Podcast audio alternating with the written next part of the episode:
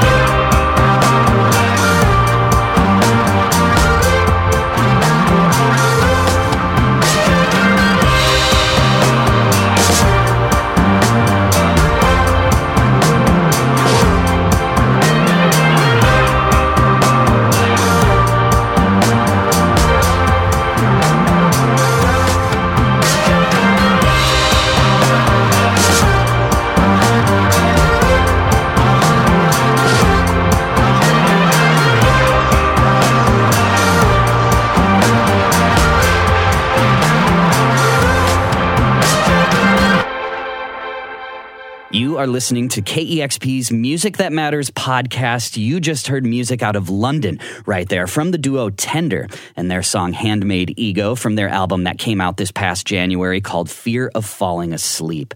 Then you heard music out of Denmark before that from Lowly, and that new Lowly single is called Stephen, which is actually dedicated to the scientific mastermind Stephen Hawking.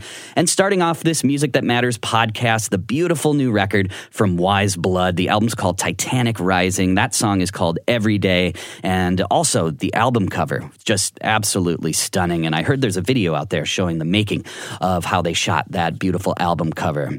Well, my name is Troy Nelson, and it is great to be with you here on this Music That Matters podcast, sharing with you all this music that we have been excited about. And I'm going to get back into it here with this band out of Durham. And uh, this song is called The Void, and it comes from Martha. And Martha said of this song, said that The Void is a sci fi story partly inspired by playing tabletop role playing games. Here you go. It's Martha with The Void.